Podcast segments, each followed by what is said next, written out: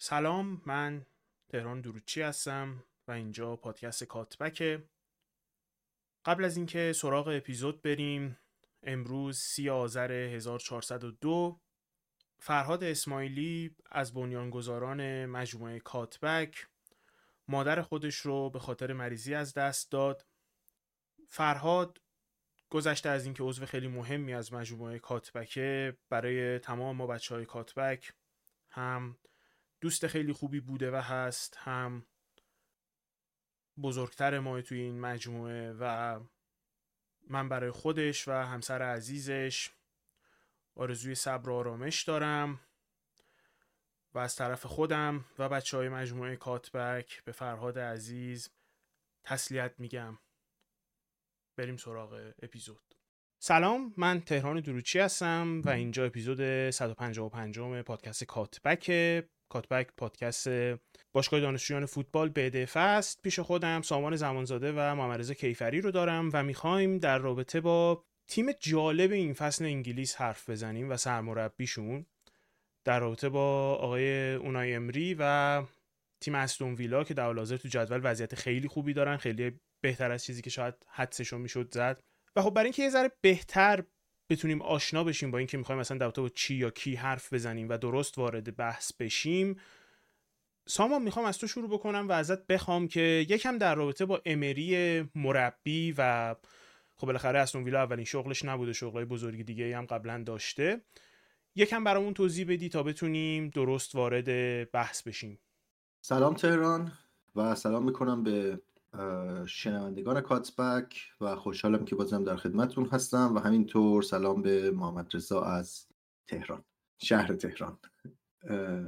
امری یکی از شخصیت‌های واقعا جذاب برای منه، برای خود من توی دنیای مربیگری فوتبال به دلیل کاراکترش خیلی جذابه برام و شما وقتی تاریخچه و هیستوری این آدم رو نگاه می‌کنی، بهش می‌پردازی، ببینی که از کجا اومده، چطور شروع کرده و به کجا رسیده، حتی جالبتر هم میشه موضوع.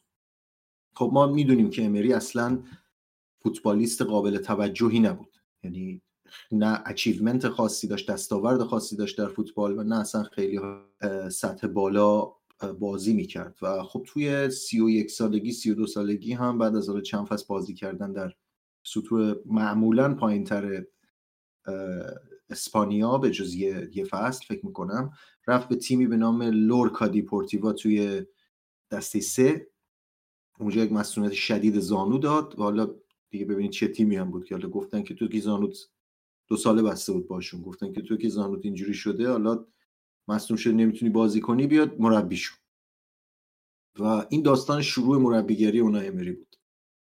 اما از همون ابتدا در تمام تیم‌هایی که هدایتشون رو به عهده گرفت، از جمله همین لورکا دیپورتیوا، به دستاوردهای بزرگ رسید، یعنی دستاوردهای حتی در مورد بسیاری که تقریبا برای تمام باشگاه‌هایی که مربیگری کرد تا زمان پاریس بیشتر حتی از اون چیزی که مدیران باشگاه براش هدف گذاشته بودن بهش دست پیدا کرد.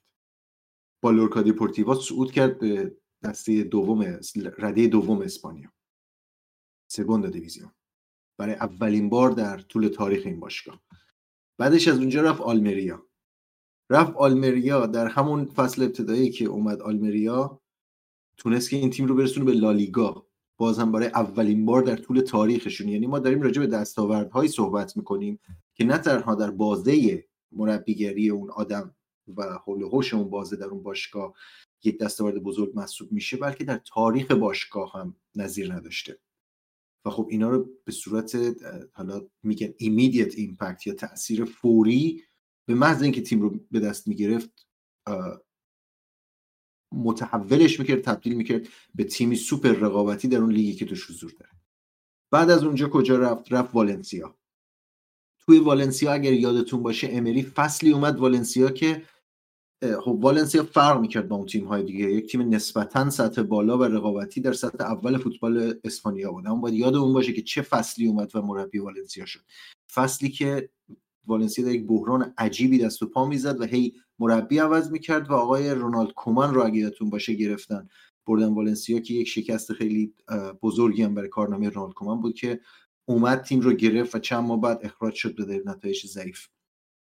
و والنسیا بگم دهم، دوازدهم، یازدهم همچین چیزی هم تمام کرد توی لیگ اون فصل. راجع به فصل 2007 2008 حرف میزنیم و 8-9 که اونای امری اومد تیم رو ششم کرد، سهمیه لیگ اروپا گرفت، استیبل کرد تیم رو و فصل بعد هر فصل بلا استثنا سهمیه چمپیونز لیگ میگرفت برای والنسیا. یعنی برشون گردوند به یک تیمی که مدام در سطح بالا رقابت میکنه.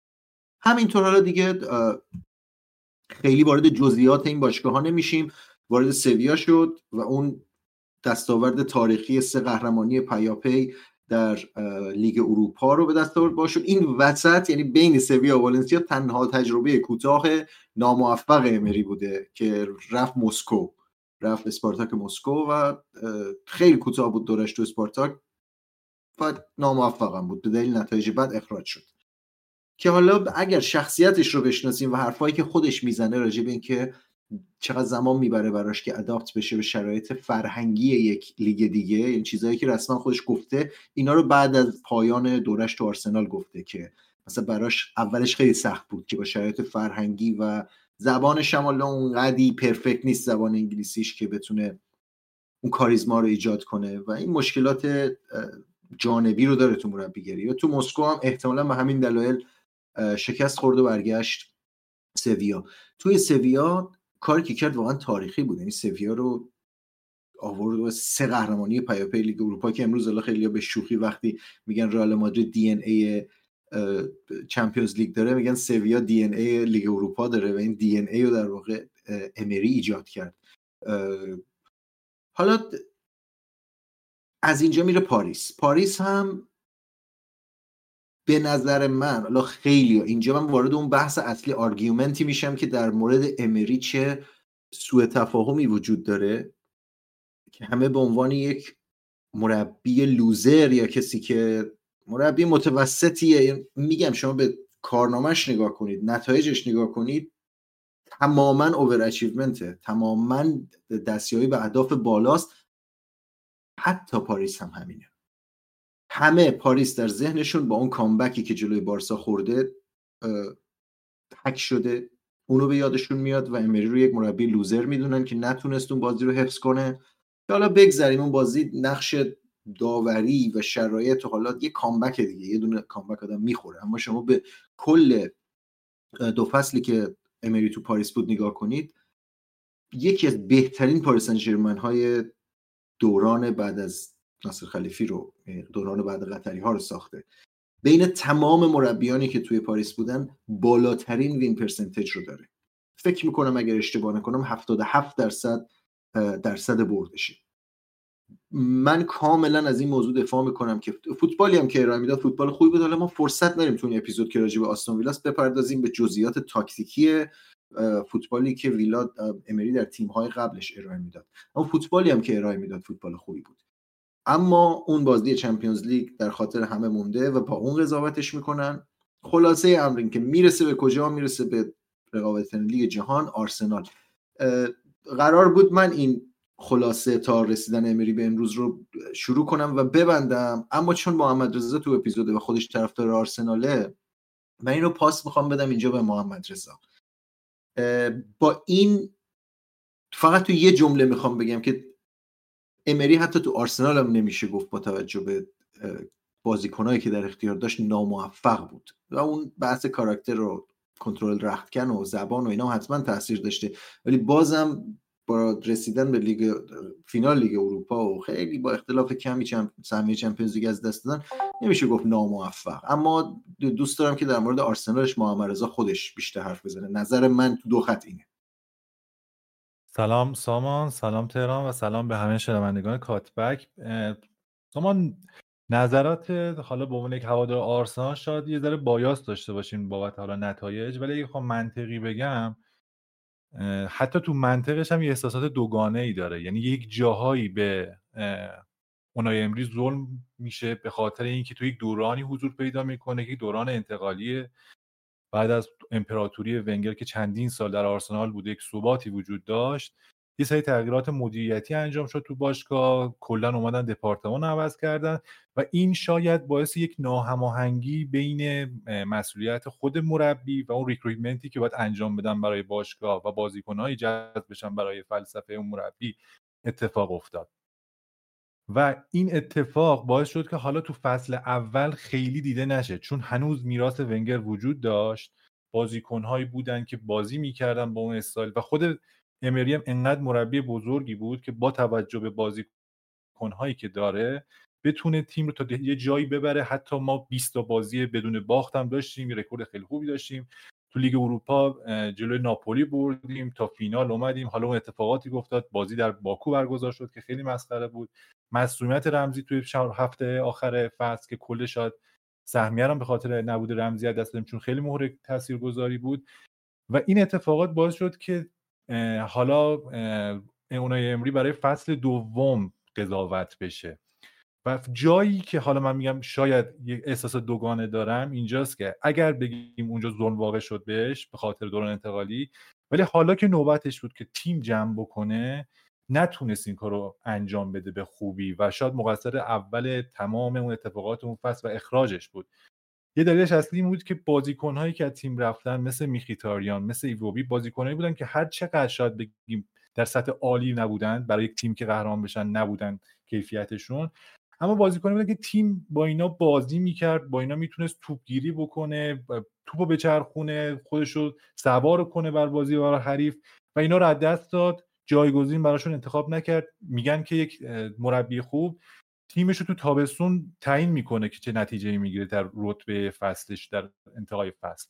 و کاری که امری انجام داد این بود که تیمی که تحویل گرفته بود و حالا تغییراتی که انجام شده بود خیلی مسئولیتش بر اون نبود و بازیکنان مثل توریرا، سالیبا بازیکنان بودن که فصل اول شاید با نظر حالا سالنهی و میلسینتا خریداری شدن، ولی تو سال دوم البته که میگن که بعضی جاها مثل اینکه زها مثلا گزینه اولش بوده، ولی خب در نهایت با پپه اوکی شده بوده و در نهایت اینو تشخیص نداده که من وقتی ایوبی و میخیتارین دست میدم نیاز دارم چه به این بازیکن‌های خلاق که توپ برام موقعیت برام بسازن و توپو وارد دروازه حریف بکنم. و از طرفی هم نگاه نمیکنه که دفاعش یک دفاع نیمه پایین جدولی لیگ برتره و خیلی دنبال این نمیره که تقویت بکنه. و چیزی که اتفاق میفته به خاطر اینکه توقعات تو فصل دوم زیادتر میشه از امری، میاد بعد از چند هفته که نتیجه خوب نمیگیره سبک تیمو به شدت به سمت پراگماتیک میبره، یعنی جایی که فقط دنبال اینه که گیم بای گیم استراتژی بچینه که این دوران بگذره، با همین بازیکنایی که داره تیم بره جلو. ولی اینجاست که همه جای جهان علیه شما میشن و اتفاقات زیادی میفته و موفق میشی وقتی که ایده‌ای نداری، پترن درستی نداری تو بازی و میری بازی میکنی نتایج بد میگیری. اینجاست که هوادار پشتتون رو خالی میکنن و میگم یک هواداری حسی نسبت به ونگر داشت و اونای امری شبیه یک چسب زخم شد برای اونا و بعد دنبال این رفتن هوادارا که نه ما باید برگردیم به همون فلسفه ونگر. و یک نفری مثل آرتتا اون پشت بود، اسمش حتی قبل از اینکه امری مربی آرسنال منصوب بشه همیشه بود و اینا دنبال این بودن که بیان یک ایده جدید، یک فلسفه آرسنالی به تیم اضافه کردن و اونجا شاید ضعف اصلی امری این بود که خودشو گم کرد تو اندیشه و نتایجی که میخواست بگیره و نتونست ایده های خودش رو به اجرا بذاره و اینکه نتونست مدیریت کنه فضای باشگاه. یک مربی الیت علاوه بر اینکه یک تاکتیسیان شاید خوب باشه، باید اینکه بتونه بقیه رو هم همراه کنه، مدیریت رو همراه بکنه. ولی کاری بود که امری شاید حالا به خاطر اون نداشتن تسلط رو زبان انگلیسی و اینکه سال اولش بود تو پرمیر لیگ، مربی بود که خب نشون داده که تو اسپانیا خیلی موفق بوده، ولی همون که رفته روسیه و یک جای غیر از اسپانیا بازم دچار مشکل شده، حتی تو پاریس هم دچار مشکلات مدیریتی شده و نتونسته قانع کنه خلیفی که آقا من تیمم خوبه، یه فصل دیگه نگهداری به خاطر اون کامبک ما می‌تونیم مثلا قهرمان چمپیونز لیگ بشیم. شاید اقناع نکردنش باعث شد که زودتر اخراج بشه و وقتی کسی از ادوگاسپون میپرسن که چی شد که آرتتا اومد جای امری و امری رو زود اخراج کردین، شاید بهتر میشد به یک فرصتی بهش بدیم، گفتش که نبود یک ایده فوتبالی، اینکه خود اون مربی به خاطر نتایج و به خاطر انتظاراتی که وجود داشت ایده درستی برای فوتبال کردن نداشت و اینجا بود که هیچ جای دفاعی برای یک من هوادار نمیذاشت. وقتی تیمت میره از 20 تا تیم 17ام در تعداد شوت‌های دریافتی و تعداد ایکس جی دریافتی دیگه هیچ انتظاری نمیشه داشت. در تیم‌های بزرگ اول باید به سمت این بریم که کم گل بخوریم، بعداً بریم به سمت این که گل‌های بیشتری بزنیم، به خاطر اون کیفیت بازیکنایی که احتمالاً نسبت به تیم‌های پایین‌تر جدول داریم. من فکر می‌کنم دلیل اصلی این که امری اخراج شد همین بود که ایده درستی نداشت و به خاطر اینکه می‌خواست نتایج بهتری بگیره تو نیمه دوم سردرگم شد تا حدودی.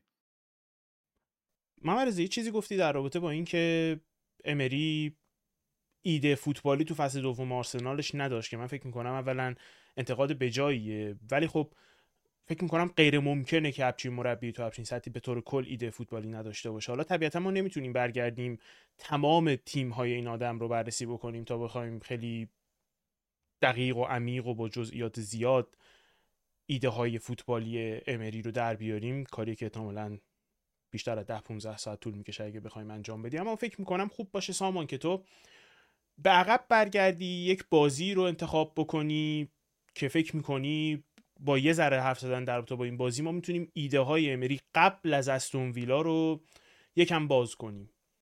البته تو بعضی از چیزایی که محمدرضا گفت من باش مخالفم، ولی دیگه بر نگردیم به بحث آرسنال، چون واقعا خودش یک همونجوری که تهران گفت یک اپیزود جدایی شاید میطلبه که ما بخوایم بپردازیم به چند و چون امری در آرسنال. پس جواب سوال تهران رو بدیم. ببین چند تا بازی هست که به نظر من میتونه ایده های امری رو تعریف کنه برامون، اما بازی ها تو موقعیت متفاوتی از نظر اسکوادی که در دست داشته و تیمی که درش حضور داشته بود. بازی هایی که من انتخاب میکنم یکی پیروزی 4-0 برابر بارسلونا در پاریس در بازی رفت، همون بازیه که کامبک خورد که شما اصلا یک فوتبال سیال زیبا و روان از تیمش داری میبینی که لذت بخش حتی تماشای این بازی بدون اینکه اصلا شما لحاظ کنی طرفدار کدوم تیمی یا از کدوم تیم خوشت میاد، که خب میگم در سایه اون بازی برگشت کاملا گم شده اون بازی. اما من یک بازی دیگر رو انتخاب میکنم. چرا؟ چون الان داریم راجع به تیمی مثل آستون ویلا صحبت میکنیم که آستون ویلا جزء از نظر پروفایلی بیشتر شبیه سویاست توی حالا لیگ خودش یا توی لیگ های اروپایی تا اینکه شبیه پاریس سن ژرمن باشه. به خاطر همین بازی خاصی که من انتخاب میکنم فینال لیگ اروپای 2015-16 یعنی سومین فصلی که به صورت پیاپی قهرمان لیگ اروپا شد با سویا، برابر کیه؟ برابر لیورپول یورگن کلوپ.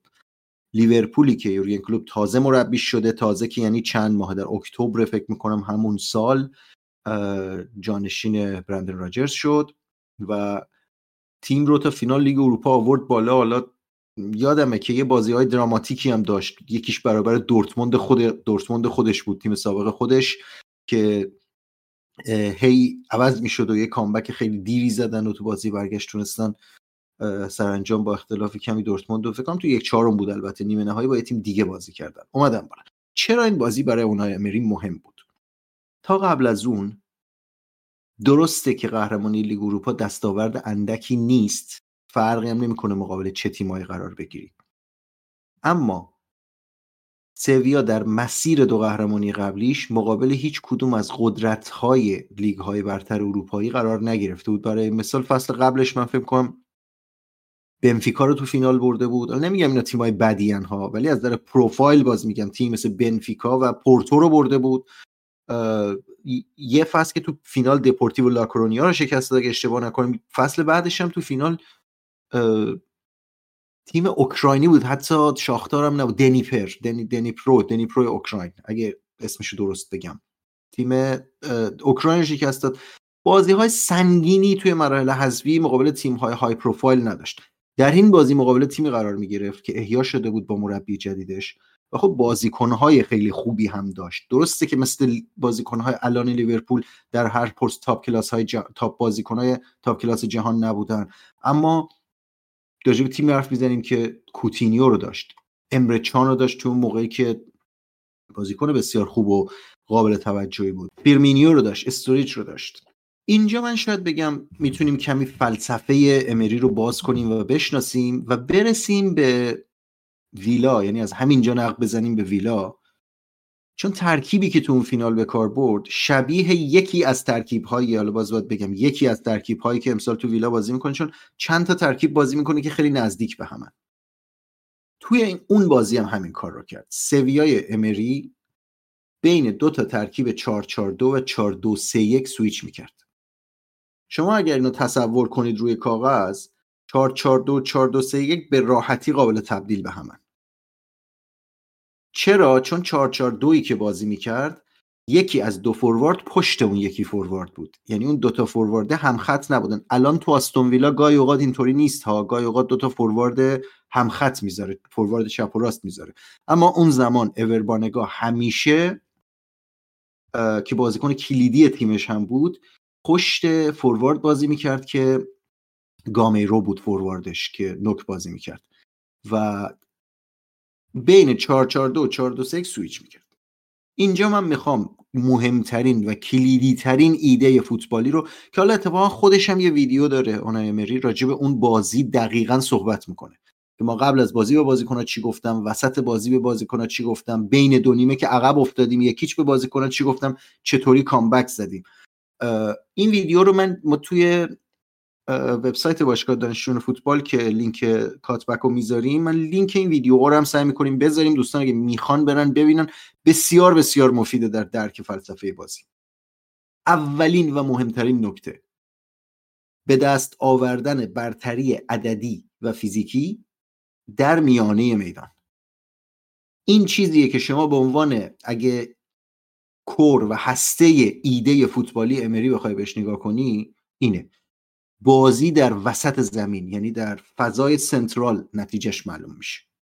شما قبل از هر کاری باید مطمئن بشی که تیمت در میانه میدان برتری عددی یا فیزیکی نسبت به حریف. وقتی میگم یا فیزیکی یعنی اکثر وقتا که دنبال برتری عددیه، یعنی اگه حریف 3 تا بازیکن اونجا داره سعی میکنه 4 تا بازیکن رو بکشه اونجا، حالا یا بازیکنایی که کلاسیک توی پست خودشونن یا از جاهای دیگه بکشه بیاره، یا برتری فیزیکی اگر 3 تا داره اونام 3 تا دارن مطمئن باشه که بازیکناش میتونن یک به یک بازیکنای اونا رو شکست بدن و از بین ببرن. جالبه که تو اون بازی برتری عددی با اضافه کردن با کشیدن بانگا به عقب نمیداد. چرا؟ برای اینکه ویتولو رو داشت که اضافه میشد کمک میکرد، سعی میکرد میلنر رو بگیره از سمت راست. کلوپ میلنر رو گذاشت 4-2-3-1 بازی میکرد کلوپ هم، و میلنر رو گذاشته بود توی خط هافبک یکی از دابل پیوتا. امری تشخیص داد که میلنر بازیکن کلاسیک اون پست نیست، میلنر بازیکنیه که خب متمایل به کنار بازی میکنه و میلنر رو سپورت به ویتولو و این باعث میشد که دابل پیوتش آزادی عمل بیشتری به دست بیارن برای خارج کردن هافبک وسط دیگر، یعنی امرچان، و همچنین گرفتن فیرمینو که اون بازی فوروارد نوک نبود، فالس ناین نبود، 4-3-1 داشتن بازی میکردن، پشت سر استوریج داشت شماره 10 بازی میکرد و دوتا دابل پیوتش از بازی خارج کردن کاملا. اینجا دیگه من وارد بقیه جزئیات اون بازی نشم. سویا نیمه اول خیلی عقب بود از لیورپول، نه تنها یکی زد بلکه چند تا موقعیت عالی هم از دست داد، جوری که میگن وسط بین دو نیمه توی راه دستشویی یا اون جایی که بازیکن میرفتن هوادارا ساندویچ بخرن، آبجو بخرن، هوادارای لیورپول به هوادارای سویا من گفتم وقت ما رو تلف کردین، همه را پاشیدین اینجا، این بازی نیست که مثلا چه تیمیه، مثلا شما دارین تیم غرور خاص انگلیسی و این حرفایی که رد و بدل میشد و بعدن در این مورد حالا داستانم اومده و گفتن و آدما تعریف کردن که خب کامبک رو میزنه. چطوری کامبک رو میزنه؟ با تغییر ریتم بازی. یک نکته کلیدی میگه من اینو میدونستم، همه میگفتن سویا داره نابود میشه زیر دست لیورپول، ولی من میدونستم که ما وسط زمین بازی رو داریم، جای دیگه است که نمیتونیم خلق کنیم. حفظ هم بدون تعویض، تیمی که داره شکست میخوره بدون تعویض میره تو زمین، دابل پیوتش رو مستحکم میکنه، با نگاه رو کمی آزاد میکنه، انزونزی و کریژوویاک رو که دابل پیوتش بودن مستحکم نگه میداره، با نگاه رو آزاد میکنه و دستور میده به فریرا دفاع راستش که مدام اوورلپ کنه بره بالای دست کوکه. که کوکه وقتی درگیر میکنه مورنو دفاع چپ لیورپول رو، فریرا پشتش فضا بگیره، گل اول از همین، بارها این کارو تکرار میکنن. پس ببین نمیتونیم بگیم امری ایده نداره، شاید بگیم فلسفه نداره، شاید بگیم مثلا مربی در حد سوپر مربیای مثل گواردیولا نیست که یه چیز جدیدی به فوتبال اضافه کنه، ولی میدونه داره چی کار میکنه. سال 2016 7 سال میایم جلو. همین الان هم در آستون ویلا به نظر من اگر بخوایم یک چیز رو به عنوان کور مربیگری، هسته مربیگری اونای امری بگیم، حفظ اون صلابت میانه میدان، برتری فیزیکی و برتری عددی. در هر تیمی که بوده، هر تیمی یک دابل پیوت داشته، یعنی دو تا بازیکن مرکزی، که این دو تا بازیکن مرکزی از یه لحاظی یا حالا فیزیکی یا از لحاظ تکنیکی نسبت به رقبا تو بیشتر بازی‌ها برتری ویژه داشتن. برای مثال بعضی‌هاشون خیلی بازیکن‌های آشنایی‌ان. توی والنسیایی که اون زمان داشت، داوید سیلوا رو داشت توی خط هافبک، داوید سیلوایی که خب میره سیتی. توی ویارال هم هافبک های خوبی داشت، دابل پیوت خوبی داشت. اینجا هم توی آستون ویلا ما داریم میبینیم تیمش 4-4-2 بازی میکنه. در بسیاری از بازی ها 4-4-2 شبیه به 4-4-2 سویا که خصوصا توی این دوتا بازی مقابل آرسنال و سیتی دیدیم که تیلمانس رو گذاشت پشت سر الیواتکینز. تو خیلی بازی ها این کار رو نمیکنه، البته همون 4-4-2 کلاسیک رو بازی میکنه با دوتا فوروارد کنار هم، دیابی رو یا بیلی رو میذاره کنار واتکینز و دوتا بازیکن مرکزی. پس مربی که یک ایده‌ای رو همراه خودش حمل میکنه در سالیان طولانی و میاره، نمیشه گفت که مربی بدون ایده‌ایه یا بدون پلانیه. حالا توی آرسنال باز نمیخوایم برگردیم به بحث آرسنال که حالا اونا بازیکناش کیا بودن و کیا رو داشت، یه مقدار این مسئله رو زیر سوال میبره. اما اینو میخوام بگم که این مربی به شدت، هر مربی البته، ولی این مربی خصوصا به شدت به کیفیت بازیکناش وابسته است دیگه. یعنی بازیکنای خوبی تو چند پست ویژه نه تنها باید بازیکنای خوبی داشته باشه، باید بازیکنای عالی داشته باشه. و من الان میخوام دست رو این نکته بذارم که شاید خیلی ها فکر کنن که آستون ویلا بازیکنهای خوبی نداره و امری داره معجزه میکنه. این تعریفایی که از امری کردم تا الان، اینم باید بگم که نه، اصلا اینطوری نیست. اینطوری نیست که امری با یک عده بازیکن معمولی، بازیکنهای امری دارن، البته برمیگردم بعدا به این که چجوری خودش بازیکنها رو پیشرفت داده، ولی بازیکنهای امری فوق‌العاده‌ان. من فکر میکنم داگلاس لویز و بوبک کامارا، دابل پیوت آستون ویلا، از underrated ترین بازیکن‌های کل لیگ باشن. البته این حرفی که میزنی سامان، من خیلی بهش معتقدم. یعنی به نظر من مطلقاً مهمترین چیز تو فوتبال کیفیت بازیکنه. تمام مسائل یک قدم پشت این قضیه قرار میگیرن. مهمترین چیز اینه که ما تو ساختمونمون چقدر تالنت داریم، چقدر بازیکنایی داریم که به اندازه کافی خوبن. و خب من فکر میکنم یکی از بزرگترین کردیتایی که باید به این تیم آستون ویلا داده بشه اینه که تونستن این تالنت‌ها رو دور هم دیگه جمع بکنن.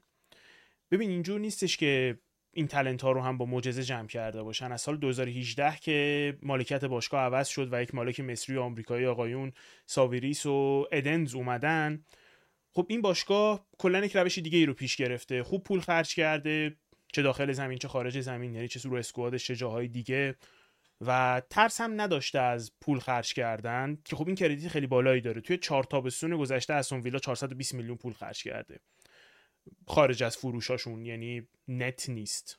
420 میلیون پول خرج کرده. آره فروش هم داشتن، برای مثال 100 میلیون فقط گریلیش رو فروختن که اتفاقا فروش گریلیش من فکر می‌کنم یکی از جالب‌ترین نکات این قضیه است. گریلیش احتمالاً یک فصل بیشتر از چیزی که باید توی ویلا موند، حتی شاید 2 فصل بیشتر از چیزی که باید تو ویلا موند، بستگی داره چجوری بهش نگاه کنین. و خب بعدش هم با قرارداد خوبی فروخته شد. من فکر می‌کنم یکم باش بد تا کردن، اما اگه یادتون باشه وقتی فروخته شد مالکاشون اومدن یه ویدیویی گرفتن، شروع کردن حرف زدن در اینکه ما در باشگاه همچنان سرمایه‌گذاری خواهیم کرد، که راستش هم گفتن، یعنی ویدیویی نبود، با اینکه عجیب بود اون ویدیو اون زمان، اما ویدیویی نبود که بخوان گول بزنن سر طرفدارای خودشون رو، و واقعا هم ادامه دادن به پول خرج کردن. ولی خب مهم اینه که فقط پول خرج کردن نبود، یعنی نفس پول خرج کردن مسئله رو حل نمی‌کنه. شاید دو تا از بهترین بازیکن‌های استون ویلا در حال حاضر اصلا آزاد به این تیم اضافه شدن، یعنی کامارا و تیلمانس. مخصوصا تیلمانس به نظر من معجزه بود. تیلمانس بازیکن‌های تیم‌های خیلی بزرگتری دنبالش بودن. و خب یکی از کردیتایی که من میخوام به این اونرشیپ بدم اینی که تونستن آدم‌هایی رو که شاید سایزشون از استون ویلا بزرگتره راضی بکنن که به این مجموعه اضافه بشن. یکیشون به نظر من اونای امریه.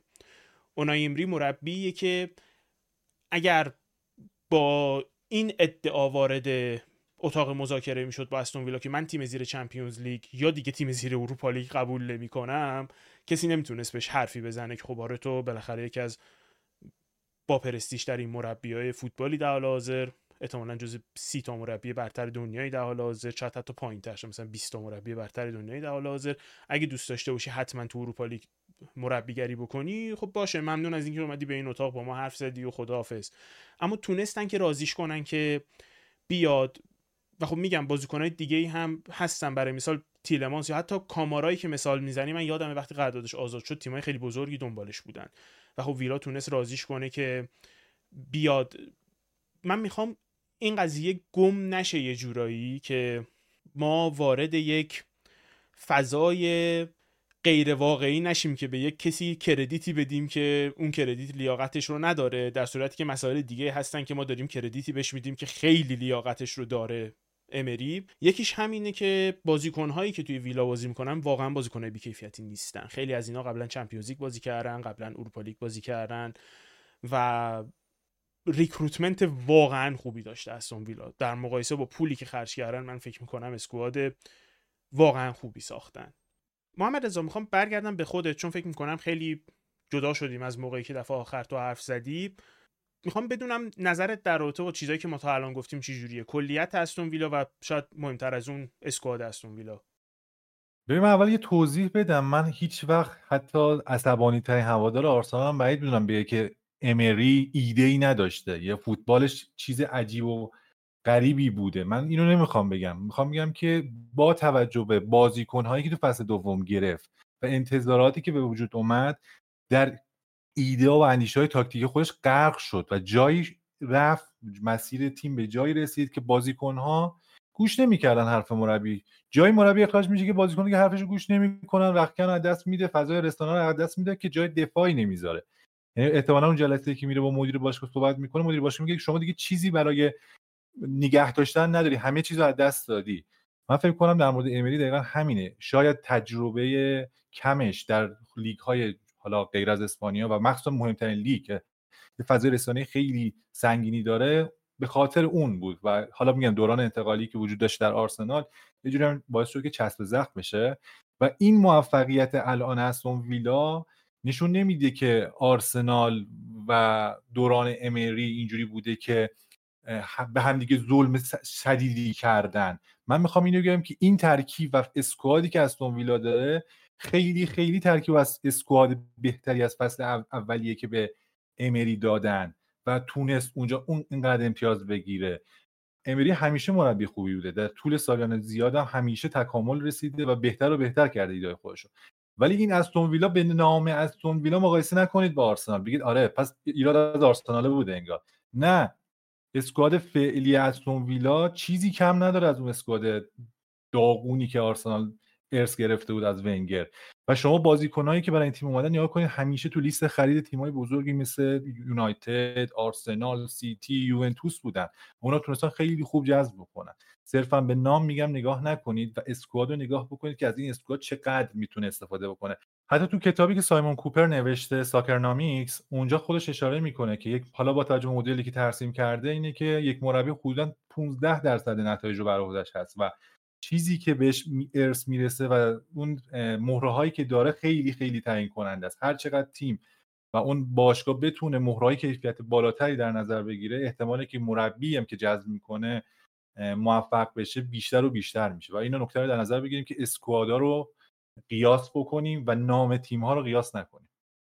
من مخالفتی با نکته‌ای که تهران و مامرزا در مورد اسکواد گفتن ندارم. خودم اصلا از ابتدا گفتم که ویلاد بازیکن‌های خیلی خوبی داره و هر کس فکر می‌کنه که بازیکن‌های خوبی نداره سخت در اشتباهه. اما تو همون مدلی که میگی که سایمون، البته مدل ریاضیش مال ژیمانسکی بود، اون همکار در واقع کورایتر کتاب که با هم نوشتند، که میاد نسبت به ارزش اسکواد یه رتبه پیش بینی میکنه برای مربی‌ها و بعد مقایسه میکنه ببینه مربی با توجه به اون رتبه‌ای که باید کسب میکرده چه رتبه‌ای کسب میکنه. پس ما این رو باید در نظر بگیریم که اسکواد قوی یا ضعیف رلتیو، نسبیه دیگه.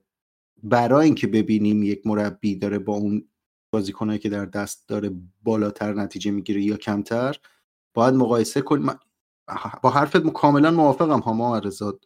استون ویلا از آرسنال امری بازیکنای بهتری داره. من اصلا از اول همینو گفتم که بگم بنده خدا زیاد تقصیری نداشت اون تیم. اما فکر میکنید الان بازیکنهایی که ویلا دارن در قیاس با سایر تیم‌های لیگ برتر رتبه‌ای که باید داشته باشن کجاست؟ اینجا میبینیم که اوور اچیومنت، یعنی بالاتر از بقیه تیم‌ها هم بازیکنایی دارن که حداقل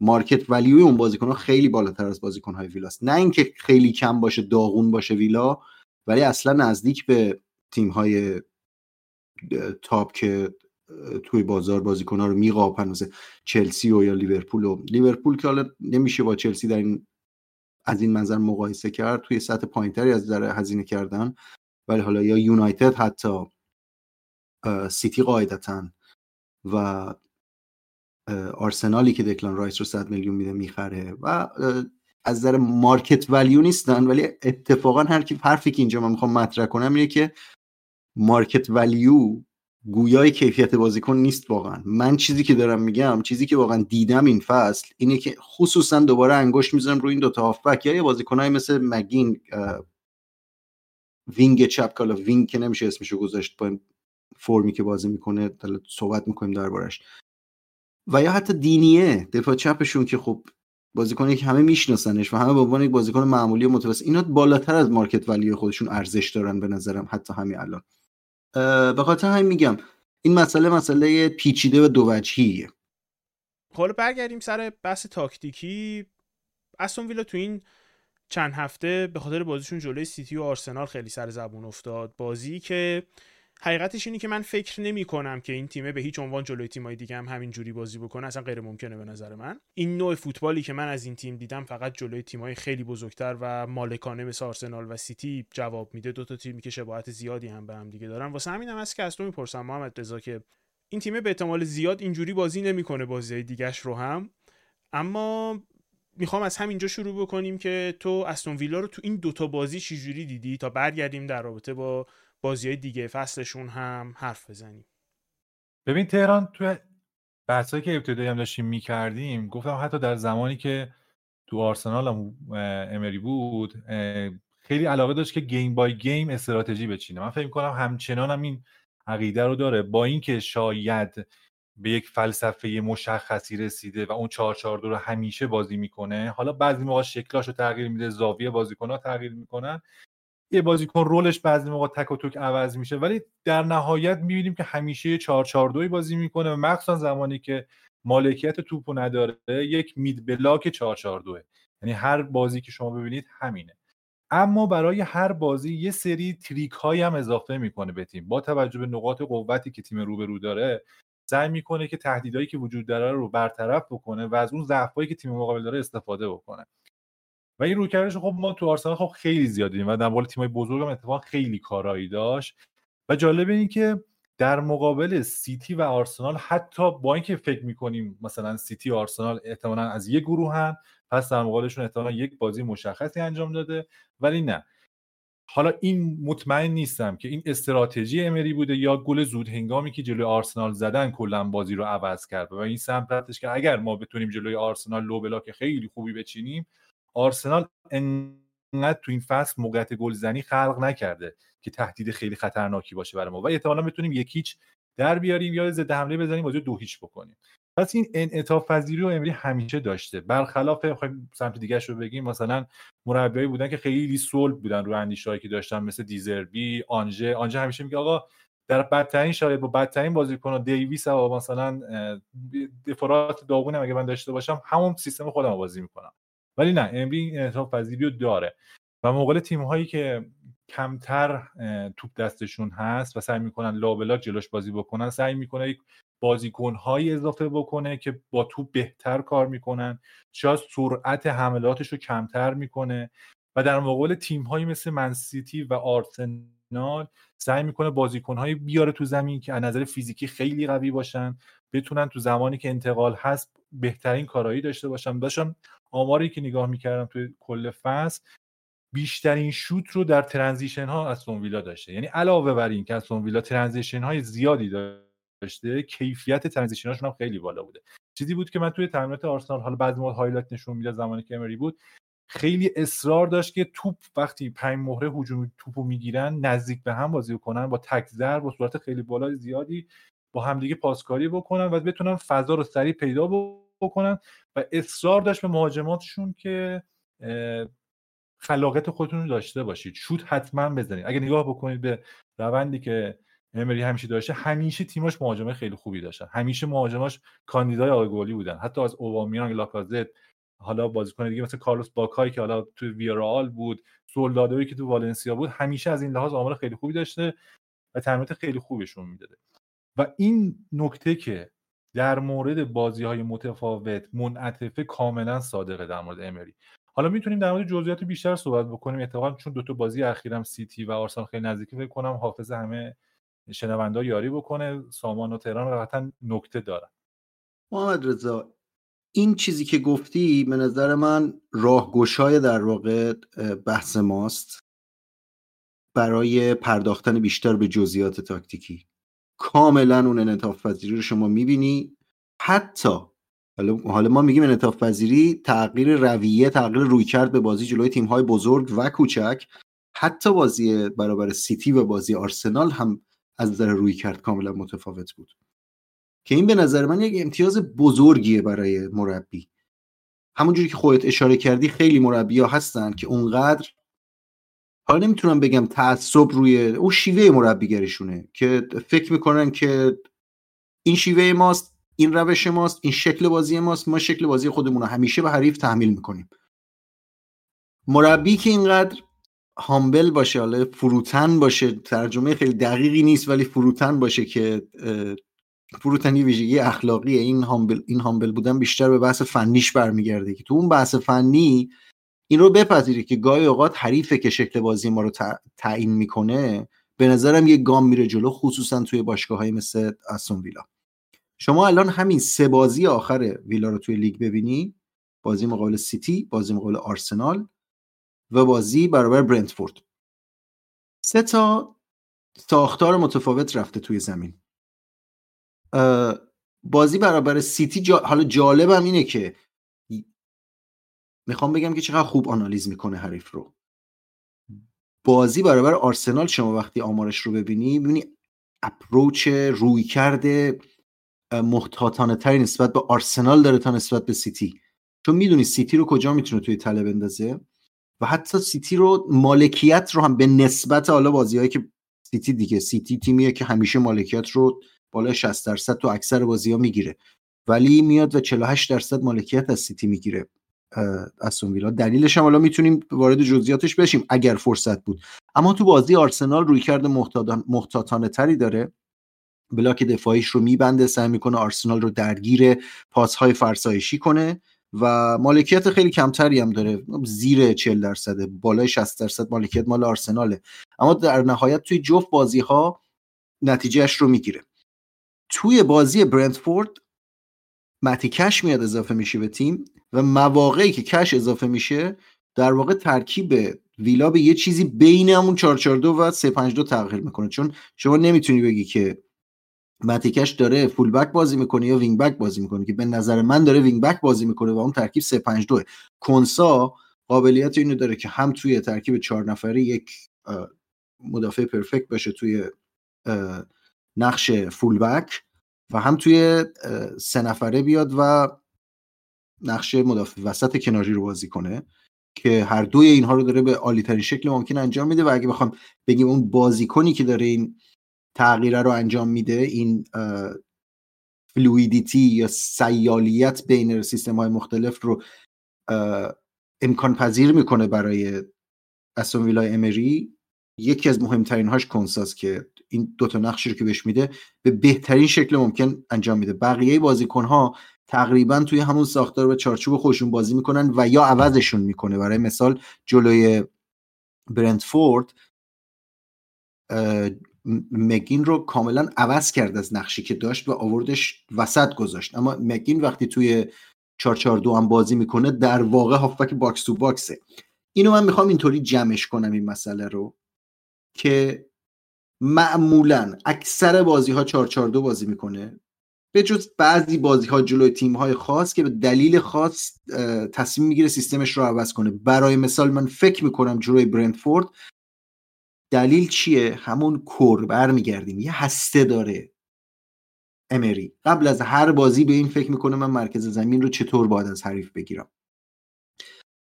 برندفورد 3 تا هافبک میانی فوق‌العاده داره که بسیار هم مسلط هستن، بسیار هم قوی و فیزیکی هستن.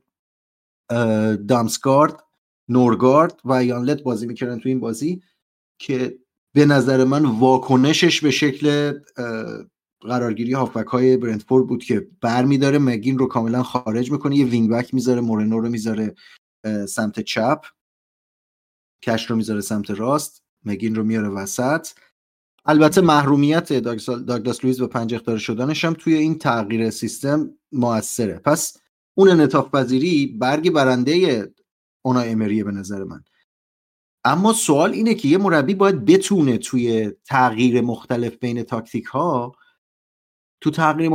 تاکتیک ها اون نظم تیمی رو حفظ کنه و از دست نده، که به نظر من با بازیکن‌های چند پسته‌ای که ساخته و با مایندستی که به تیم داده، خودش میگه امرین میگه من به نظر من بازیکن با 4 تا قابلیت داشته باشه که این 4 تا قابلیت به نظر من ارزش یکسان دارن: تکنیک، تاکتیک پذیری، فیزیکالتی، قدرت بدنی و بخش سایکولوژیکال یا روانی. این 4 تا رو میگه من باید تو بازیکن بسازم و رو بازیکنام کار میکنه. شما از بازیکن‌ها بپرسید توضیح میده که چطوری اینا رو آماده میکنه برای پذیرش نقش‌های مختلف، برای پذیرش اون چیزی که ازش میخواد. و اینا خیلی تأثیر داره که شما تیمی بسازی که بتونه این حالت واکنش به شکل بازی حریف رو به خوبی اجرا کنه تو زمین. باز میگم این واکنشی بودنش یه تواضعی هم میخواد. ما مربیایی داریم مثلا ناگلزمن که اصلا معروف به چیدن تاکتیک های مختلف و سیستم های مختلف در بازی های خاص. یه فصلی توی لایپزیگ توی فصل نزدیک 11 تا چیدمان مختلف رو توی فصل به کار گرفت. این واکنشی نبود این کارش، بلکه بخش زیادش این بود که آقا من ناگلزمنم، من میتونم هر سیستمی بازی کنم، شما نمیدونید من با چه سیستمی دارم میام تو. ولی مال امری کاملا واکنشیه و به نظر من یک در کنار اون فروتنی یک پختگی هم میخواد که شما اینو بتونی به طور موفق اجرا کنی. یه حرفی زدی محمدرضا و من یک ادعای، حالا شاید کلمه جالبی نباشه، ولی ادعایی میخوام بکنم که برای ثابت کردنش نیازه که من تو اتاق مربیای ویلا باشم که نیستم متاسفانه، با کمال تاسف. اما وقتی ما در رابطه با این حرف میزنیم که ویلا در حال حاضر با مربیگری امری دوست داره که وسط زمین رو بگیره، درک من از وسط زمین ارزی نیست، وسط زمین طولیه. من احساس میکنم که برای امری خیلی فرقی نمیکنه بالاتر وسط زمین رو بگیره یا عقبتر وسط زمین رو بگیره. بازی آرسنال که تو گفتی شاید تاثیر این باشه که ما سریعتر گل خوردیم و خب تیم تونست دفاعشو عقبتر بچینه. من فکر میکنم، باز میگم این ادعاییه که من باید تو اون اتاقه باشم تا بتونم تاییدش بکنم، اما من فکر میکنم همینه محمدرضا. من فکر میکنم که جلوی آرسنال تیمی که نسبت به پارسال نمیتونه اونجوری موقعیت بسازه، ولی به طور کل خیلی تیمی بهتری شده. و خب شما اگه میتونی کاری بکنی که آرسنال مجبور بشه همون یه کاری رو بکنه که توش بدتر شده، تا موقعی که شما میتونی وسط زمین از نظر طولی نه نظر ارزی. وسط زمین یعنی نه روی خط وسط زمین، بلکه به طور کل لاین وسط زمین رو ببندی و یک حالت 6-2-2 ایجاد بکنی که کلن هم دوست داره این قضیه رو انجامش بده. وینگراش رو دراپ میکنه میاره بغل زمین به عنوان فول بک و چهار تا دفاع عادیش حالت سنتر بک میان و وسط وامیسن و خب این کاره رو جلوی سیتی نکرد. این حرف مالکیت بیشتری که تو میگی سامان، امسال سیتی یکی از نقاط ضعفش خط هافکشه، به خاطر اینکه یکی از بهترین هافکاشون رو دادن، یکی دیگه‌شون هم مصدوم شد، دو تا بازیکن جاش آوردن که جواب نداد. جلوی سیتی اگه نگاه بکنی ما داریم در رابطه با وسط حرف میزنیم، یعنی جایی که ویلا داره توپ رو پس میگیره از سیتی وسطه، هم وسط طولیه هم وسط عرضیه، دابل پیوته با کمک دوتا مهاجم جلوشون و کمک دوتا بازیکن بغلشون و با کمک دوتا مدافع پشت سرشون نمیذارن که هافبک های سیتی کار درست انجام بدن. و خب شما اولین واکنش هم که داری اون بازی اینه که میگی چرا کوچیشو نمیاره تو، که بیا یه بازیکنی که میتونه با توپه حرکت بکنه، نه مثلا ریکو لوئیسی که آره درک فضایی خوبی داره نسبت به سنش، مخصوصا فوق العاده است ریکو لوئیس، اینجور برداشت نشه که من دارم میگم این بازیکن بدیه، اما نمیتونه اون کارا رو بکنه. مثلا هولیان آلوارزی که داره بازی میکنه نمیتونه اون کاری رو بکنه که مثلا ما از یه ماتئوس نونزی سراغ داریم، چه میدونم از یه کوواچیچی سراغ داریم. و این تفاوت روی کرد تو بازی با سیتی و آرسنال به من این حس رو میده که این وسطی که ما داریم ازش حرف میزنیم وسط عرضی نیست، یعنی در واقع یعنی وسط طولی نیست، نمیدونم چجوری اصلا برسونم این مفهوم رو، اون لاین وسط زمینه، نه اون مفهوم کلاسیک وسطی که ما تو ذهنمون داریم که وسط 1/3 وسطی زمین رو محدود بکنه و چقدرم توش موفقه. و خب واسه همینم هستش که من اونجا به محمدرضا گفتم که این مدلی که جلوی این دوتا تیم پیاده کرد با اینکه متفاوتن اما در نهایت به نظر من یک ایده بودن، واسه همینم کنار هم گذاشتمشون، وگرنه درست میگی محمدرضا دوتا کار متفاوت کرد، اما من فکر میکنم از یک ایده به این دوتا کار متفاوت رسید. و باز هم من این سوال رو مطرح میکنم، امسال استون ویلا تیم خیلی موفقی بوده، نتیجه خیلی خوبی گرفته، جلوی هم نتیجه خیلی خوبی گرفته، یعنی اینکه بخوایم محدودش بکنیم به اینکه جلوی تیم‌های مالکیت محور، پوزیشن محور، فلان بیسار و اینا اومده موقعیت گرفته، کار اشتباهی. اما من به این فکر میکنم که چقدر دقیقاً باید جلو بریم تا این مدل فوتبال دیگه جوابگو نباشه جلوی تیم‌هایی که اصراری به داشتن مالکیت یا اصراری به نگه داشتن زمین ندارن، تیم‌هایی که مثل اورتون که ترسی ندارن از اینکه کاملا عقب بشینن، توپو به تو بدن، برو تو زمین خودت پاسکاری کن، یا اینکه مجبوری بیای جلو و بازی ما رو بازی کنی، فوتبال ما رو بازی کنی تو انتقال. تهران، از این نکته که گفتی من میخوام به این نتیجه برسم که حالا جدا از اون که ویلا روی کرده متفاوتی داشت، بعد اینم در نظر بگیریم که ویلا، حتی من میخوام برندفورد هم شامل این چیز قانونی که میگم بشه، که کمی خوش شانس هم بود تو این سه بازی. یعنی جلوی آرسنال به نظر من تیم بود که باید گل میخورد، اون دقیقه آخر حالا به عنوان آرسنالی به نظر من میتونست حالا یه پنالتی برای ما گرفته بشه، قطع هاورتس که قطعا بود، ولی پنالتی هم میتونست گرفته بشه.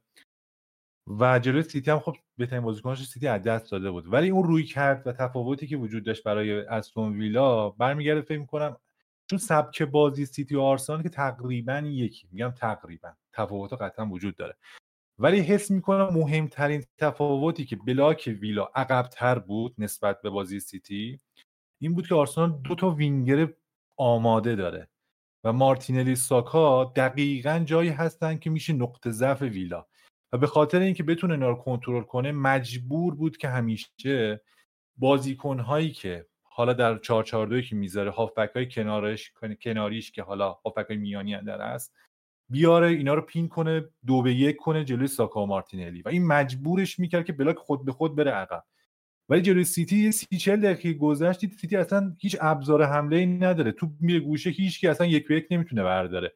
گفت آقا پس بلاکو هی ببریم جلوتر، بازیکن‌ها هی اعتماد به نفس گرفتن، تو بازی حل شدن و این باعث شد که اونا خیلی راحت دیگه از نیمه دوم بازی نگاه بکنید، استون ویلا میاد توی 1/3 سیتی دفاع میکنه، پرست میکنه. چرا؟ چون اعتماد به نفس رو داره، میدونه که اگه حتی اونجا جلوی دینیه هم 1-1 بشه کسی وجود نداره. من دقیقاً همینو میخواستم بهت بگم، امرزا خودت بهش رسیدی. من میخواستم بهت بگم دلیل این که جلوی، یعنی من برعکس تو فکر میکنم، دلیل این که جلوی آرسنال عقب نشسته وینگر خوبشونه درسته، ولی خب چون جلو افتاده جلوی آرسنال میتونسته این کار رو بکنه. دلیل اینکه جلوی سیتی انقدر میاد جلو اینه که وینگرها نمیترسه و خب مجبور بازی کنه. جلوی شما مجبور نبود دیگه فوتبال بازی کنه. گل زده بود، تیم میتونه عقب بشینه. مثل کاری که نیوکاسل جلوی چلسی کرد تو کاپ. یه دونه گل میزنی دیگه نیازی نیست فوتبال بازی کنی که اگه فکر می‌کنی تیم حریف نمیتونه گل بزنه. اما این برعکسش که تو اصلا فکر می‌کنی هیچ خطری از وینگرهای سیتی به من نمیرسه، میتونی بلاک تو بیاری بالا وسط زمین بلاک بچینی، تیم حریف هم که هافک نداره از تو رد بشه.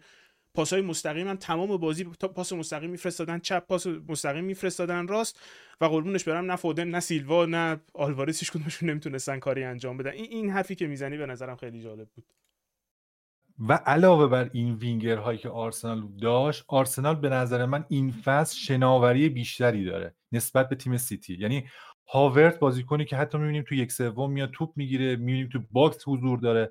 از طرفی اگر بازی دقت بکنی زینچنکو بسیار رول متفاوتی داشت. یعنی زینچنکو برای اینکه مگین رو گیج بکنه چندین بار یا حتی تیلمانس رو گیج بکنه همه پست‌ها رو بازی می‌کرد. یعنی میومد حتی سنترال پیوت میشد، حتی میومد گوشه چپ بغل مارتینلی دو یک میکرد خودش رو با دفاع راست ویلا و کاملا یک پست منعطفی داشت و سخت بود برای ویلا که ویلا آخه یک ترکیبی از رونال و من تو من بازی میکنه پرسی که داره و این باعث شده بود که اون خط اول پرس ویلا گم بشه و یعنی نمیتونستن دقیقاً تشخیص بدن که الان برن لاین پاسو قطع کنن یا نه. به خاطر همین یه ذره به خاطر اینکه یکیش هم جلو بودن طبیعتاً کار منطقی اینه که شما احتیاطو همینجوری بیشتر بکنی. وقتی میبینی که تیم آرسنال هم تو لو بلاک یکم مشکل داره بیای عقب کامپکت‌تر بشی و جلوی نفوذ و پاس‌های طولی زینچنکو و مخصوصاً اودگارد رو بگیری و بهترین شکل ممکن این کارو انجام داد. ولی میخوام بگم که حتی تو این بازی هم خوش شانس بود، حتی جلو سیتی خوش شانس بود، حتی جلو برندفورد هم خوش شانس بود. این روال بازی 100% نمیتونه نتیجه‌ای باشه که تو بازی‌های بعدی اگر سیتی برگرده دی بروینش، اگر آرسنال دوباره این موقعیت‌ها رو که خراب کرد و بعید میدونم همشو دوباره خراب بکنه. یعنی باید به فکر این باشه که بازی که داره با ریسک بالا بازی میکنه بعضی موقع دوچار شکست بدجور هم میشه، مثل هفته اول که جلوی نیوکاسل باخت فجیع دادن. ولی نکته‌ای که ضعف امری هست من اینجا میخوام یکم کوبنده در موردش بگم، اون جمله‌ای که گفت به نظرم بدترین جمله بود که دو دوران آرسنالش گفت. گفتش که من بازی دوست دارم که 5-4 بشه، 4-3 بشه، نه یکیش. این برای تیمی که برای سرگرمی و برای جلب توجه هست خیلی مناسب. برایتون، استون ویلا، برای که خودشونو برندینگشون رو بهتر بکنن به عنوان یک تیمی که فانه یا برم تو بازی‌های اروپایی حداقل. ولی برای تیم بزرگ خیلی خطرناکه. شما اینو باید در نظر بگیرید که یک باخت 3-0 یک باخت 4-0 تبعات خیلی سنگین‌تری داره تا یک برد 4-0. برد 4-0 هوادار انتظار داره در یک تیم بزرگ. میگه یک بردی که تفریحی بوده به هر ماجرا شفیلد و 5 تا می‌زدیم. ولی وقتی که بیا جلوی شفیلد 5 تا بخوره اون موقع همه چیز از دستتون در میره. رسانه‌ها علیه‌تون میزنن. حتی بهترین مربی باشی بازیکن‌ها حرفتون رو گوش نمی‌کنن و این کاری بود که امری انجام داد و بی‌تجربگیش بود در آرسنال. من فکر می‌کنم تو ویلا کم کم داره یاد می‌گیره که سعی کنه، مثلا هفته اولم که خیلی باخت بدجوری داشت، یه ذره دقت کنه، مداقه کنه تو سیستمی که داره، کامپکت‌تر بکنه، حتی زمانی که یکی جلو دیگه خیلی بی‌هوا نره برای گل بعدی، سعی کنه یه ذره توپو نگه داره، احترام بذاره. این احترام هم باز به نظرم برمیگرده و همون ایالت باسک و اونجایی که اومده. یعنی خیلی جنتلمن امری. یعنی شما نگاه بکنید، من اصلا تا حالا یادم نمیاد که امری علیه داور صحبت کرده باشه، علیه مدیر عامل صحبت کرده باشه، علیه مربی حریف صحبت کرده، همیشه با احترام صحبت کرده. و این از همون بحثی بود که سامان گفت فروتنه و تواضع خیلی زیادی داره، ولی این یه جایی هم به ضررش شده، کاراکتره در نمیاد براش. یعنی یه جایی که هوادارا همه میگن مثل کلوپ آقا ما پشت تیم، دستشون رو بزنن به سینه‌شون میگن آقا ما کلوپ سر لیدر تیم ماه، مثلا یه همچین چیزی. ولی کاراکتره وجود نمیاد برای امری و همیشه میبینی که با اینکه 10 سال هست که مربی فوق‌العاده‌ای بوده، نتیجه فوق‌العاده‌ای گرفته، ولی کمتر کسی هست که تو ذهنش بمونه تصویری ازش. من اینجا میخوام برگردم به اون سوال اول تهران توی قسمت قبلی حرف که برگشت گفت وقتی میگه وسط زمین کجای زمین دقیقاً، وسط ارضی یا وسط طولی. حالا من فهمیدم تهران چی میگه، مقداری خودش دچار مشکل شد تو انتقال پیام. منظورش اینه که از وسط زمین صرفاً خط هافبک نیست، یعنی صرفاً اون جایی که خط هافبک نسبت به خط دفاع و حمله قرار میگیرند نیست، بلکه منظور یک استرایپی، یک باریکه، یک مستطیلی در واقع در مرکز زمینه که این مستطیل اگر شما به عنوان بیننده نگاه کنی، این مستطیل در طول زمین ضلع بزرگتری داره تا در عرض زمین. و بله این حرف کاملا درسته، یعنی برای اینکه شما به پاسخ این سوال برسید باید موقعیت، حالا در بازی‌هایی که دوتاشون در دسترس هستن که اکثر بازی‌ها هر وقت در دسترس باشن این دو بازیکن بازی میکنن به عنوان دابل پیوت، موقعیت داگلاس لویز و بوبک کامارا رو در زمین دنبال کنید. این دو بازیکن هستن که دیکته میکنند موقعیت بقیه بازیکن‌ها رو، رفرنسی هستن که بقیه بازیکن‌ها باید باشون جلو برن، عقب بیان. این خیلی بحث مهمیه و اهمیت خیلی مهمی داره به اینکه شما چطور یک تیمی رو با این ایده میتونی بچینی.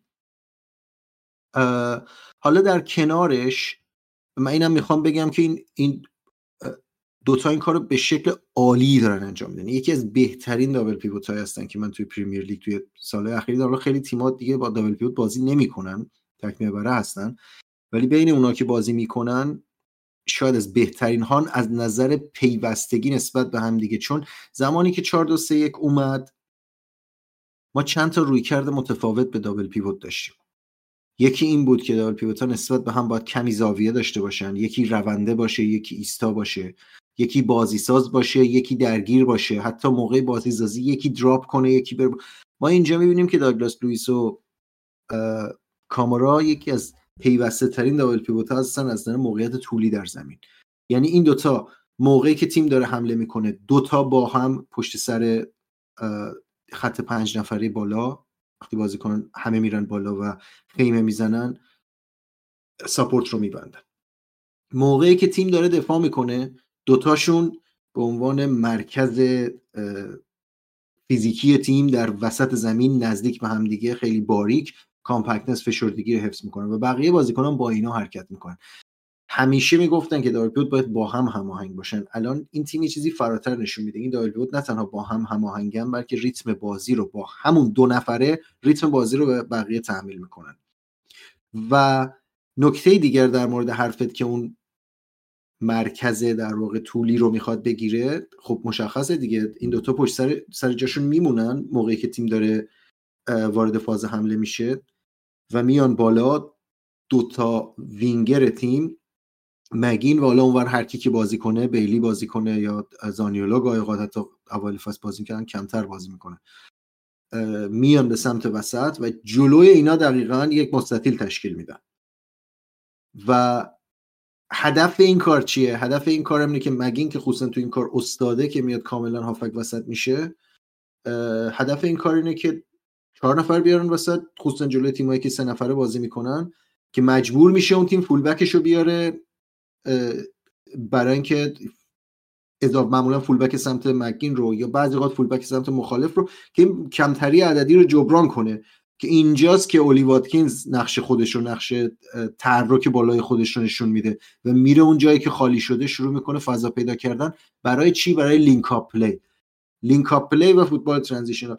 قبل از اینکه اینو بگم چیزی که معارضه اون زینچنکو گفت، اونم به نظر من کار هوشمندانه آرتتا بود، چون اینو فهمیده بود که آقا اینا فول بک میکشن، در واقع تاکتیک خودشون رو ضد تاکتیک زدن بهش. یعنی شما میخوای فول بک ما رو بکشی، گیج کنی، از پوزیشن خارج کنی، ما اصلا یه فول بکی میاریم اینجا که خودش معلوم نیست کجاست، تو نمیبینیش که کجاست. که زینچنکو داشت این کار رو انجام میداد که بتونه اونو برگردونه، اون حقه در واقع امری رو به خودش. یعنی من میام مگین شما رو گیج میکنم به جای اینکه تو بیای فول بک منو گیج کنی، که جوابم داد.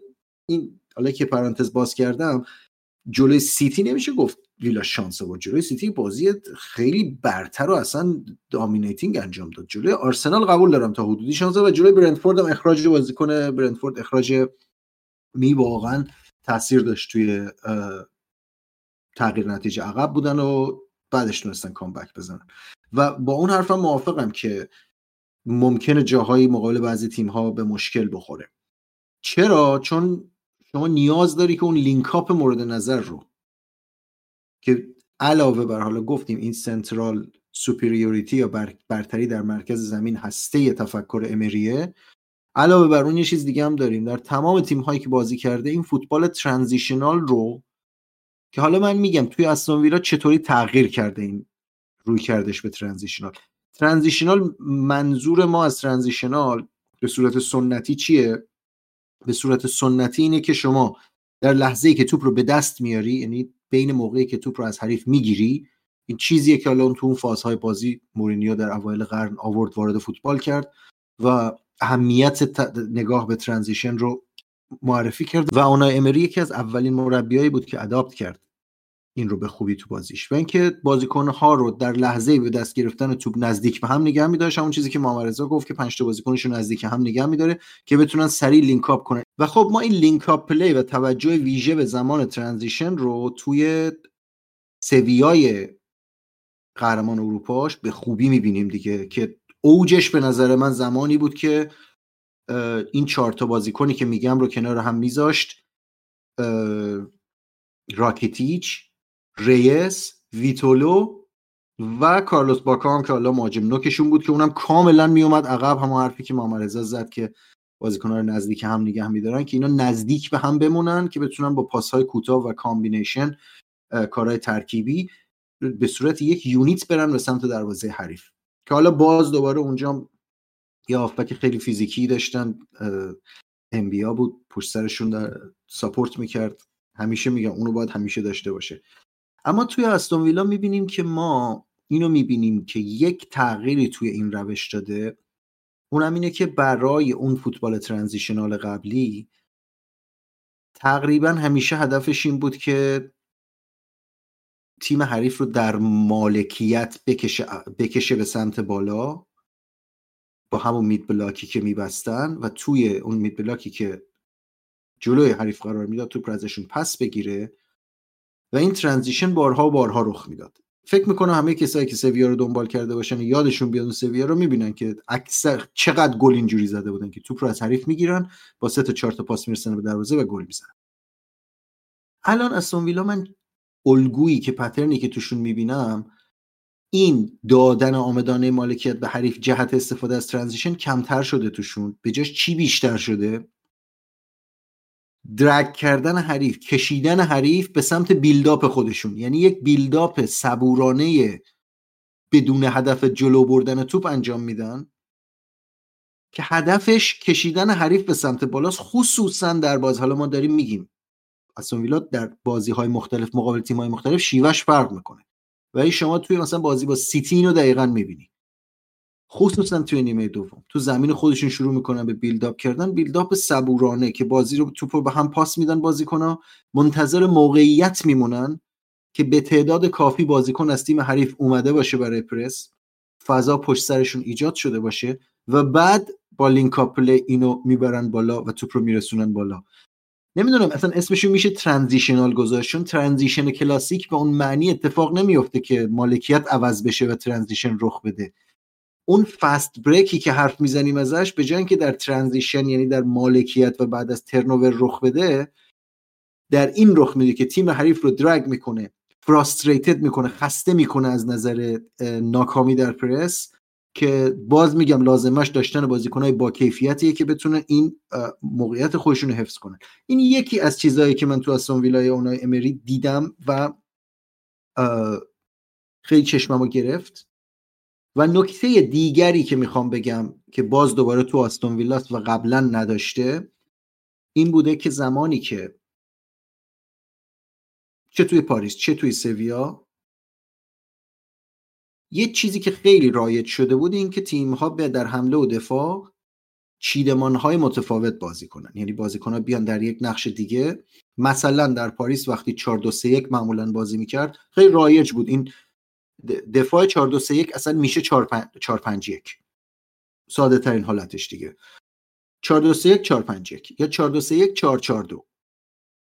4-2-3-1 4-4-2 که بتونن سیستمی رو استفاده کنن که توی دفاع حالت صلب‌تر و راحت‌تری از نظر رفرنس زونال مارکینگ داشته باشه. اونای امری هم قبلا مثلا در سویا 4-2-3-1 بازی میکرد بعد دراپ میکرد به 4-4-2 یا گاهی اوقات 4-2-3-1 بازی میکرد دراپ میکرد به 4-5-1 و حتی و حتی در آرسنال هم موقعی که تیم مالکیت رو از دست میداد سیستم رو چیدمان رو عوض میکرد. اوبامیان کاملا میرفت سمت چپ نزدیک خط برای پرس، لاکازت میرفت وسط قرار میگرفت و اوزیل میومد اون فضای بین این دوتا رو پر میکرد. مثلا راجبه خصوصا به فصلی که حالا اوزیل زیاد بازی میکرد حرف میزنم. اینجا ما میبینیم که یک ساده سازی رخ داده. آستون ویلا با ترکیبی که میره توی زمین و موقعیت هجومی خودش رو حفظ میکنه، به همون شکل هم دفاع میکنه و پرس میکنه. البته 4-4-2 بودن سیستم پایه خیلی کمک میکنه به این امر، چون سیستمای مثل سیستمای 4 خطی داریم، سیستمای 3 خطی داریم، الان حتی بعضی سیستمای 5 خطی هم داریم، مثلا میگن 4-1-3-1-1 مثلا. شنیدین دیگه از این سیستمایی که حالا امیدوارم اینو من همینجوری مثال زدم، امیدوارم جمعش 10 شده باشه این عددهایی که گفتم، ولی مثل رویانیان نشیم که اومد گفت 4-4-1. منظورم اینه که مثال 4-2-3-1 یک سیستم 4 خطیه، 4-4-2 سیستم 3 خطیه، سیستمیه که سادگی داره. معمولا فرمیشن هایی که بالای 3 خط 4 خط بازی میکنن توی دفاع برمیگردن به سیستم های ساده تر 3 خطی. اینجا این کار رو هم کرده که شما میبینید تیم مدام سویچ نمیکنه بین توی بازی مختلف، ممکنه سیستم های دیگری استفاده کنه، جای بازیکن رو عوض کنه، ولی یا حالا وریشن های مختلفی اونجوری که معارضه گفت 4-4-2 بازی کنه. این هم چیز دیگه ای بوده که توی فوتبال استون ویلا این فصل چشم من رو گرفته، اونم سادگی فوتبالیه که بازی میکنن. یعنی شما درسته که وینگرها اینورتد هستن، میان اضافه میشن، یعنی پترن های این چنینی توی مالکیت داره، گرچه وینگرهام که میان اینورتد میشن باز 4-4-2 دیگه، فقط اون 4-4-2 بازش شده 4-4-2 بسته و متمرکز. در کل من بخوام حرفام رو خلاصه کنم دیگه ببندم، فوتبالی دیدنی ارائه میده از این منظر که پیچیده فکر نمیکنه اونای امری. با نگاه کردن به بازی شما میتونی بفهمی که این تیم داره چه کار میکنه، روی توانایی‌های بازیکنانش به درستی تکیه میکنه.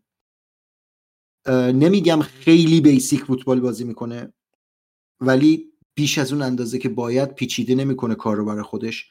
نواحی زمین رو میشناسه، میدونه رو کجا باید تمرکز کنه و از بازیکناش داره بهترین نتیجه رو در حال حاضر حداقل میگیره. این که در ادامه چقدر موفق باشه خب مسلماً باید ببینین، بستگی به آمادگی فیزیکی بازیکناش هم به نظرم خیلی داره. خب دو تا نکته گفت سامان، من دوست داشتم که حتما در مورد ویلا صحبت میکنیم، فقط صرفا در مورد امری نگیم و سایر قدرت هایی که حالا استون ویلا الان در حال حاضر تو لیگ داره و تو حالا وضعیت جدولی که وجود داره به وجود اومده براش صحبت هم بشه. ببین حالا سامان این حرف بیلداپ استون ویلا رو زدیم، من چند بار بازی استون ویلا رو دیدم، هی عقب جلو کردم و جالبه برام که حالا بحث دابل پیوت که میگی خیلی متفاوت بوده بازی‌های بسته به بازی‌هایی که انجام میداد استون ویلا.